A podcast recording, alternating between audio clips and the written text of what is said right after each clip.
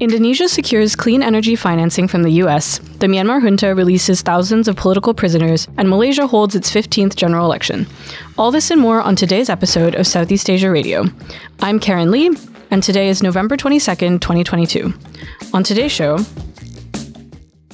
We've got Indonesia as the G20 president this year, but now passing next to India. If we more narrowly think about climate and emissions reduction, the critical partners to have in achieving the, the necessary level of emissions reduction are large emerging market economies. There may be an opportunity here in having some of the largest emerging economies, also the largest emerging emitters in leadership roles, because it does get everybody hopefully rowing in the same direction. That was Stephanie Segal, who chatted with Greg Poling and Elina Noor on Indonesia's G20 chairmanship. It's been a busy month for Southeast Asia, and we're excited to recap these summit highlights for you. First, though, the headlines.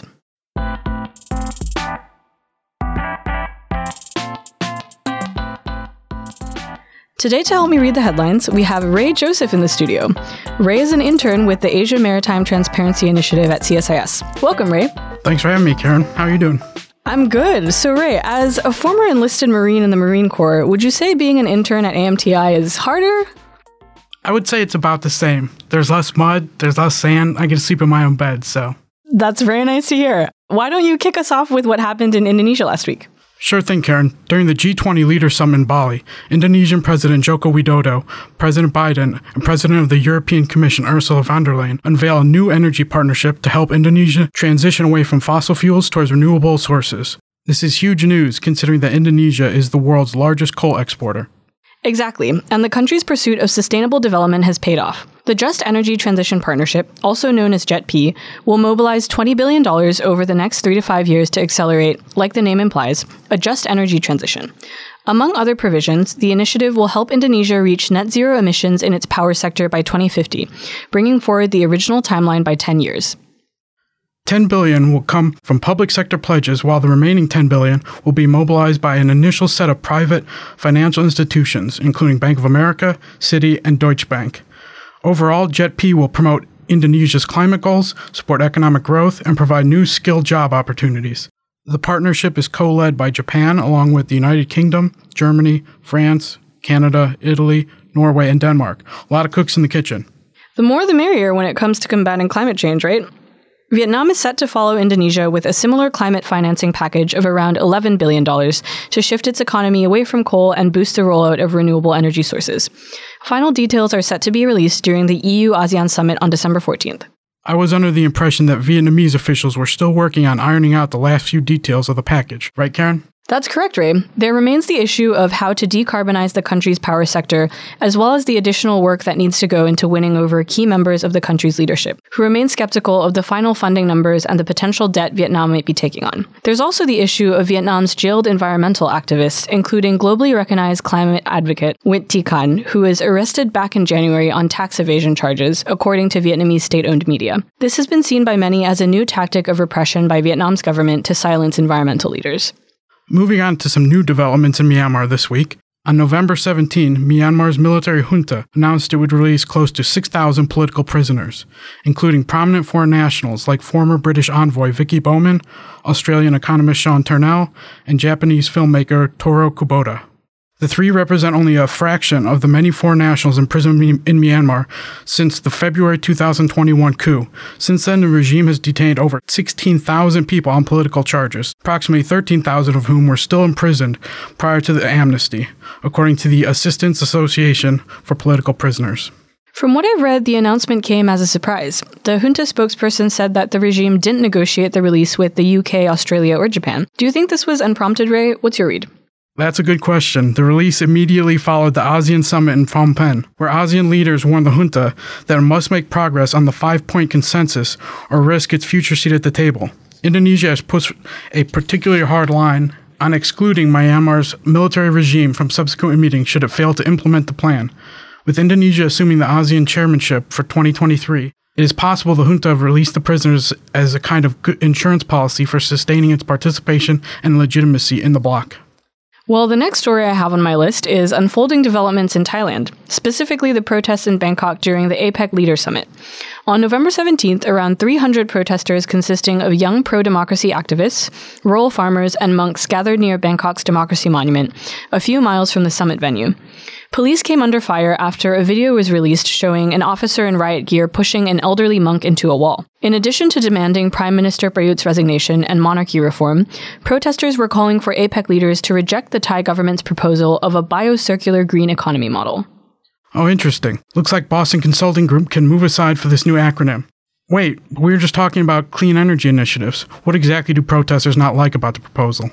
While the BCG model aims to transform the Thai economy into a green engine of growth, protesters claim that it favors conglomerates and multinational investors over poor farmers. Forced displacement is a key concern, with activists claiming that the proposal will further strengthen the military aligned government's rationale for displacing farmers and minority groups from their lands in favor of constructing large carbon capture projects.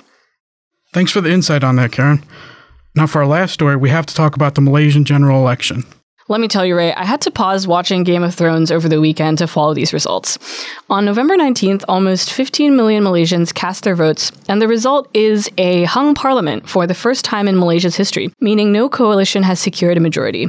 The current ruling coalition, Barisan Nasional, performed much worse than expected and won only 30 seats in the 222 seat parliament. The remaining two coalitions now have until 2 p.m. on Tuesday to present their prime minister candidates to the king, so we should have clear results by the time this episode is released. Pakatan Harapan currently leads with 82 seats to Perikatan Nasional 73, and 112 votes from MPs are needed to elect a prime minister. I would say I'm on the edge of my seat, but the showdown will likely be between Muhyiddin Yassin from Perikatan Nasional, who was prime minister for just 17 months from 2020 to 2021, and Anwar Ibrahim from Pakatan Harapan. Anwar has been called Malaysia's longest serving prime minister in waiting after serving as opposition leader for many years. He has also been jailed twice for sodomy and corruption, so this would be quite a comeback. Although Malaysian stocks and the ringgit slipped slightly this morning at the prospect of this ongoing political instability, analysts say that the election results are unlikely to impact Malaysia's longer term growth outlook. And that's a wrap on the headlines. Thanks for stopping by, Ray. Pleasure's all mine, Karen. Up next, Greg and Elina's interview with Stephanie Segal.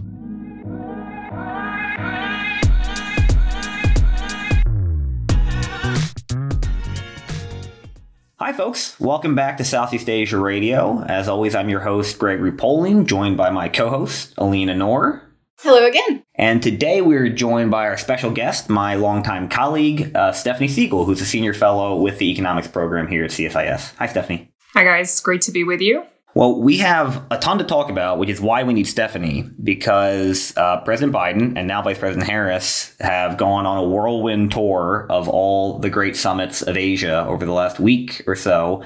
Uh, and we want to try to get through all of them before the Thanksgiving holiday. So, for those who are listening, you'll know that this episode dropped a day or two early, so there might be some things we missed, but we're going to do our best. So, to kick us off, give everybody the lay of the land. On November 11th, President Biden started this trip with a stop in Sharm el Sheikh, Egypt, for the 27th Conference of Parties, COP27, which had been ongoing for a week by that point and continues on, I think, until today.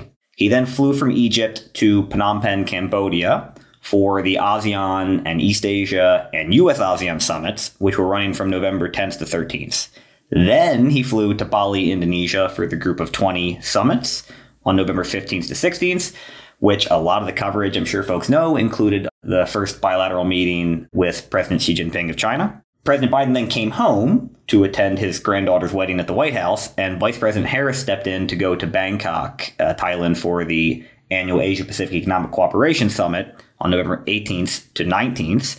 Uh, which is happening while we're recording this. So if there's some massive uh, announcement tomorrow, we won't know about it. And then Vice President Harris will cap off her trip by moving on to uh, the Philippines next week, where she will meet with President Marcos Jr. and Vice President Duterte in Manila. And then she'll fly to Palawan, where she will become the highest ranking U.S. official to ever visit Palawan in a very clear sign of U.S. commitment for the Philippines in the South China Sea.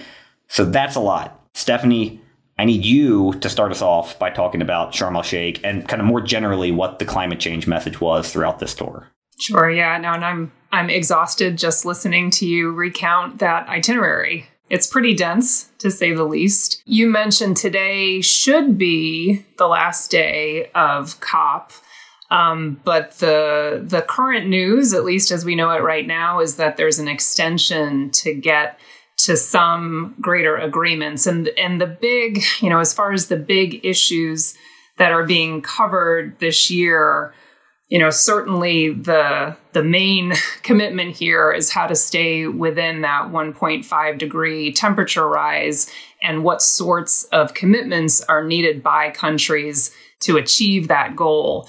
And and honestly, the progress on nationally determined contributions have um, have been lacking since the last COP, um, and so there's still a need, I guess, for greater ambition and and I would say some disappointment as far as the the progress that's been made, with the very important exception of the United States. Um, and so here, I think it is worth highlighting the position that the U.S. went into this year's COP, um, having passed the Inflation Reduction Act, which includes a lot of incentives that bring us a whole lot closer to meeting our 2030 commitment of having our emissions relative to 2005.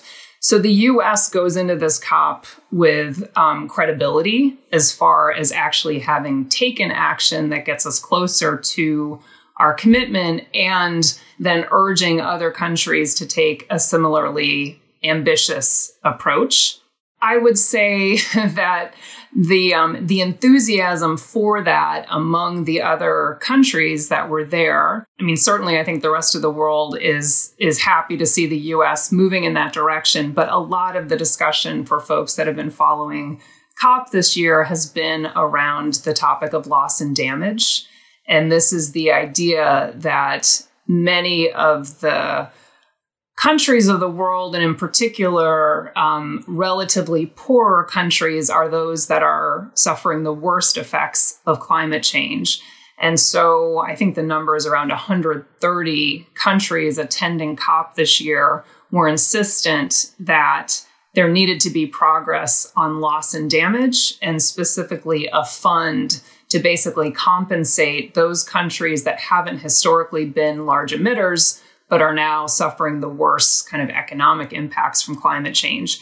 And that was really at a stalemate up until yesterday. You had the advanced economies basically resisting the idea of a fund for loss and damage. And then you had the European Union table a proposal for a fund yesterday. And that's where that sits and and one of the reasons for the delay and likely why we haven't concluded uh, on time is to get some resolution around what to do with this loss and damage. I guess one other thing that I would flag, and it links very much to the G20, which I guess is one one or two steps removed then from where we are with COP, is the priority that was given to food um, in the food crisis in COP this year and how that carried over into the G20. So I, I think that's important. One, because it truly is a global food security crisis right now, exacerbated by both climate change and uh, the Russian invasion of Ukraine.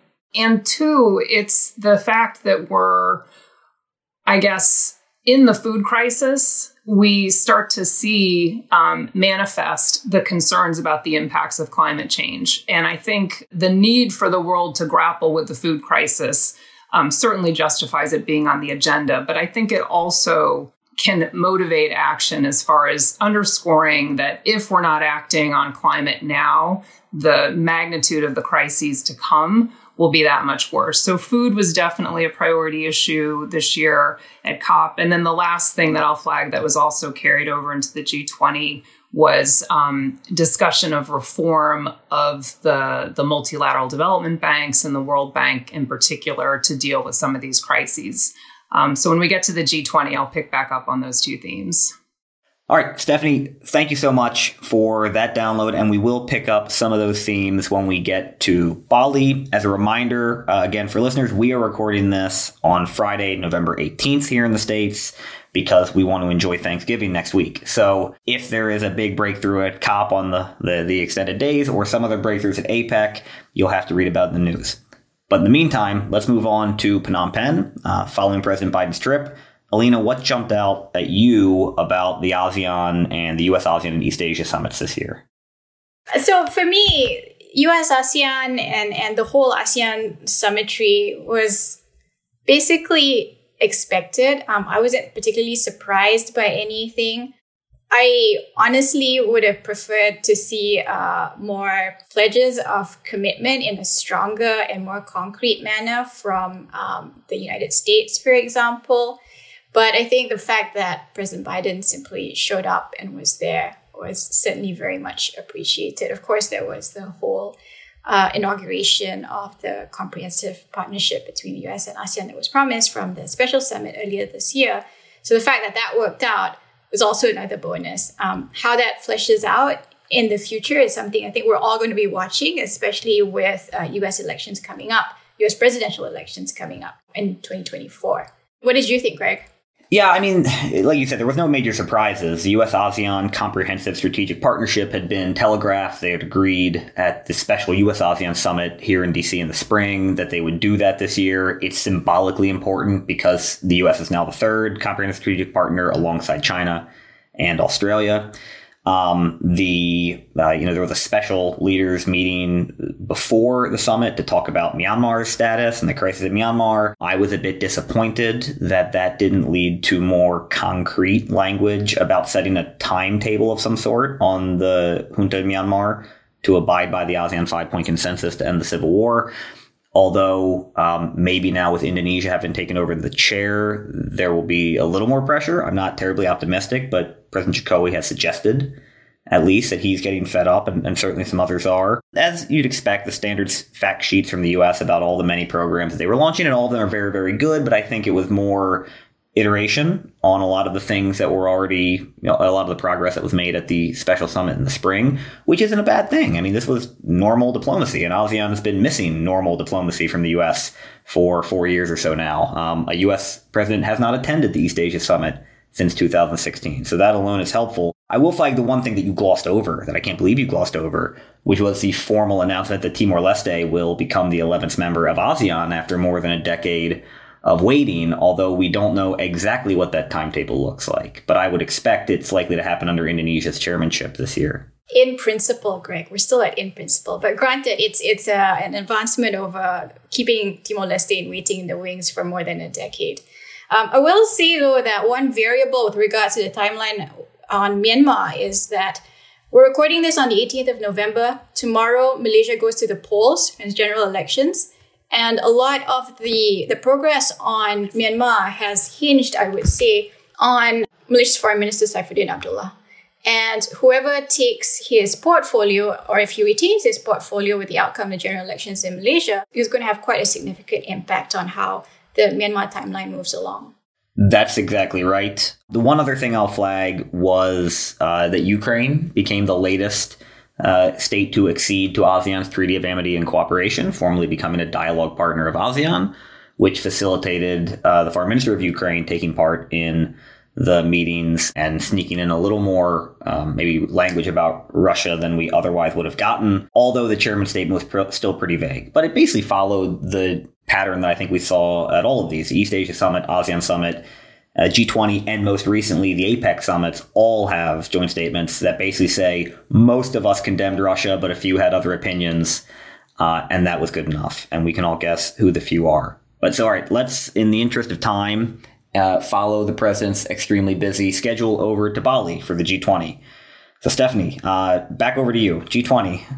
G20. Well, and and I actually thinking we were talking a little bit before. I think one of the the most significant outcomes from the G20 was something that actually happened on the margins um, and not as part of the formal convening, and that was the meeting between Presidents Biden and Xi. I think folks that are following this will know that it ended up being a pretty lengthy meeting, I think three and a half hours or so. And certainly just the fact that they met, I mean, that was in doubt, I think, up until just a few days before they actually met. Um, and I think the meeting was a sign of uh, recognizing that despite the pretty heightened tensions between the two countries right now, that there is still a place for dialogue. And, and I think everyone has heard the expression of putting a floor on the relationship um, and making sure that things didn't deteriorate further. Certainly, the backdrop to this um, Russia's invasion, the spillovers from that invasion, getting into food and fuel security, um, at a time when the world hasn't yet truly uh, recovered from from a pandemic. The situation, the outlook is in many respects quite difficult, and the message that we heard from Indonesia going into the summit is we need to have a forum in which we can deal with some of these global problems and that there isn't actually a, solution to many of them unless we are working cooperatively. So I think the the fact that they met is a very positive outcome for the world. Um, it certainly is a positive outcome for Indonesia in its G20 year. And then what they were able to get out of the summit itself and in the leader's statement um, I think, as as you mentioned, there is language that strongly condemns Russia um, and is very explicit in referencing back to the UN resolutions. There was uh,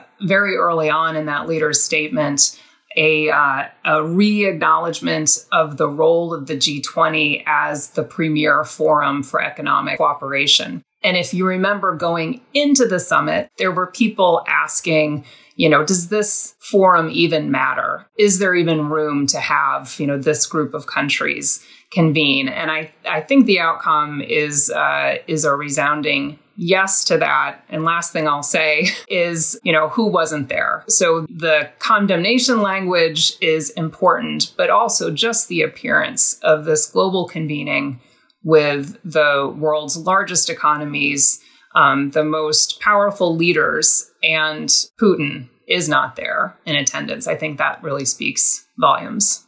Yeah, and despite um, President Jokowi's shuttle diplomacy earlier this year to Kiev and Moscow to try to make sure that everybody came, I don't think that Jakarta was that upset at the end of the day that Putin chose not to come. It kind of was perhaps the best possible outcome for them. They got to say they invited Putin, and Putin got to not be there, which was yeah. a win win for everybody.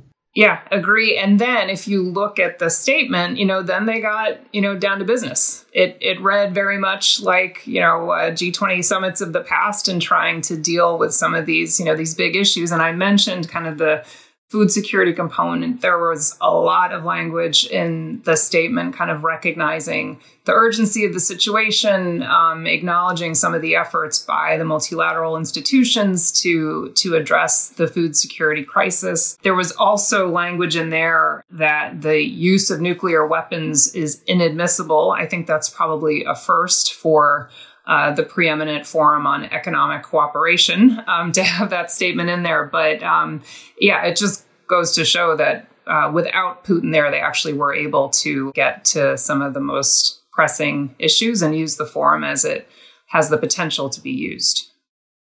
I think what's significant also is that along the lines of getting down to business, um, Indonesia's agenda for its G20 chairmanship was heavily predicated on uh, the digital economy. And so you saw, I think, quite a bit of encouraging signs along that road. But I'm actually looking forward to the next four chairmanships down the line because they're all going to be chaired. G20 is going to be chaired by essentially global south countries in, in quick succession. And so I think Indonesia would like to think of itself as having set the agenda for the developing world. And when the others take the baton, India being next in line, it'll be really interesting to see how the economic and development angle play out vis-a-vis what's going on in the world right now.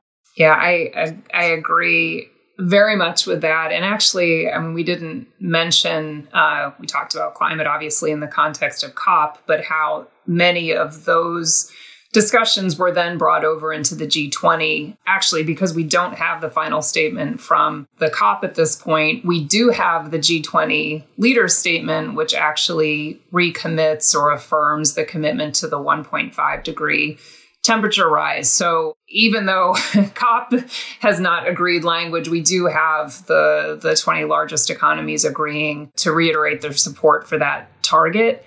And as you pointed out, Elina, we've got Indonesia as the G20 president this year, but now passing next to India and having the succession of, of emerging market economies. If we think about climate and if we more narrowly think about climate and emissions reduction, the critical partners to have in achieving the, the necessary level of emissions reduction are large emerging market economies in addition to the advanced economies. So there may be an opportunity here in having some of the largest emerging economies, also the largest emerging emitters, to put it that way, um, in having them in leadership roles because it does get everybody hopefully rowing in the same direction.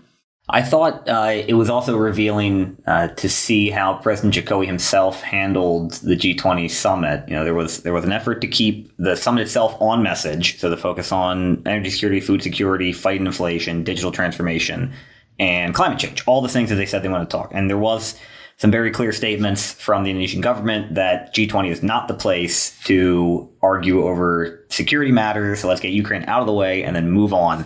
But Jokowi himself also treated the summit the way he treats pretty much everything, which was a way to bring economic benefits to Indonesia. So he had a, an interview with, with Nikkei where he points out, you know, he was asked about the G20, and the first thing he says is, well, Indonesia got over $70 billion in pledged investment and, and loans. And the most significant of that, I would imagine, from our perspective, is this $20 billion uh, just economic transition partnership funded by the US, Japan, other donors.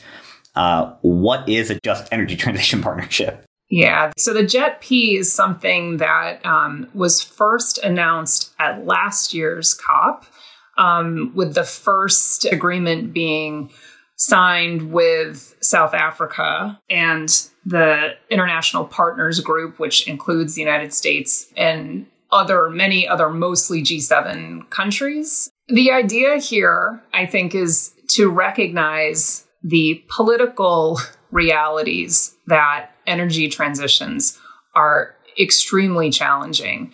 And uh, we cannot act because we've lived, this is our lived experience, right? We know how hard it is to get progress on climate legislation, energy transformation, um, and the pace at which we have to move now means that there's going to be some dislocation, and you've got to have a plan in place for dealing with that. Um, so, in the case of South Africa, the efforts have been put into transitioning, well, for all of the anticipated JETP countries, helping them to transition off of coal. And there's a pretty significant financing that goes along with these JETPs. In the case of South Africa, the headline number announced is north of $8 billion. Now, this next JETP, which was just recently announced at the G20, um, the price tag there, as you mentioned, is about $20 billion. And that is to come from a combination of private and official sector finance the details. the devil is in the details. Um, so we don't have a ton of detail about the specific components of the JETPs, but it's a statement of intention to reduce emissions and to make this energy transition. Um, but as many have pointed out, the the document that kind of underlies the JETP itself, it's it's two pages long, and and how you actually achieve this transition in a way that's consistent with Indonesia's goals and what the international community hopes for emissions reduction. That is is a work in progress. Yeah, I, I uh, noticed that the Vietnamese who were also negotiating a JETP immediately said, well, we're getting close to, to finalizing ours as well, but now that the Indonesians have theirs, we're going to look real close at the terms and make sure that ours is as lucrative as, as Indonesia's. Um, we had a, a lot of other things announced at G20 that we don't have time to get into. I will flag that the U.S. has finalized the next Millennium Challenge uh, Corporation Compact with Indonesia to the tune of $700 million and that Exxon announced a $2.5 billion commercial deal to explore carbon capture technology in Indonesia. all of which would be great for a future podcast when we have more time. But we have one more stop to go, and that was the vice president's trip to APEC. Uh, we don't know exactly what's going to be announced, but Elina, I, am curious for your thoughts on the overall optics. Um, Kamala Harris is not the president of the United States, and she has to take the chairmanship for 2023 on behalf of the president. How's that going to be received in Bangkok?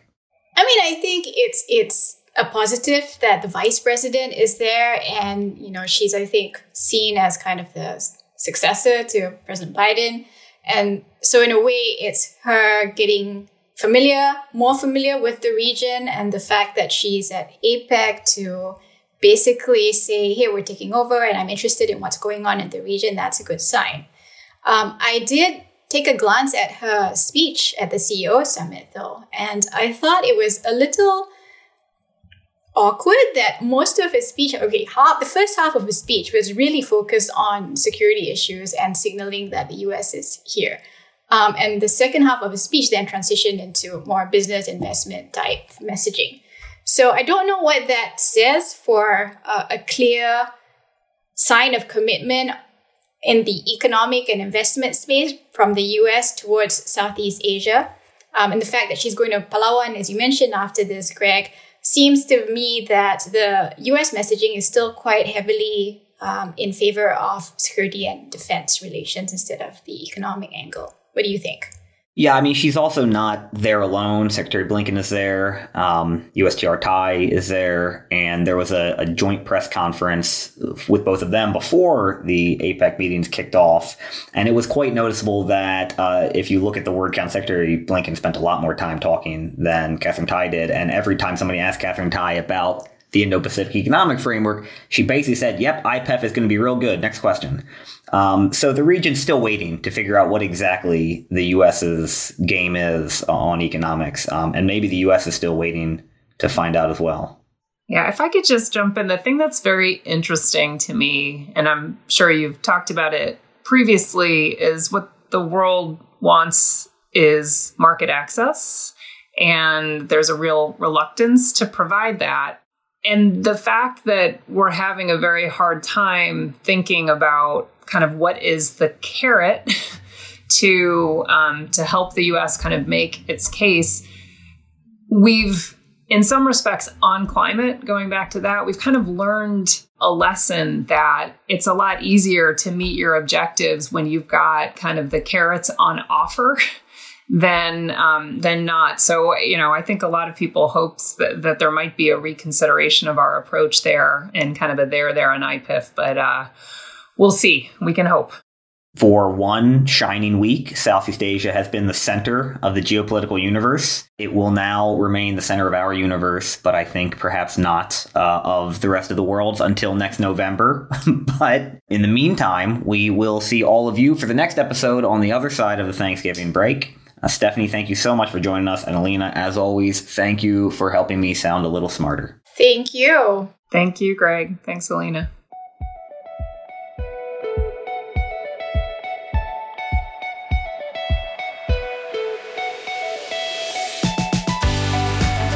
Thanks again for joining us for this episode of Southeast Asia Radio. Feel free to write us with any comments, questions, or feedback at searadio at csis.org, and we'll be sure to answer any burning questions you may have.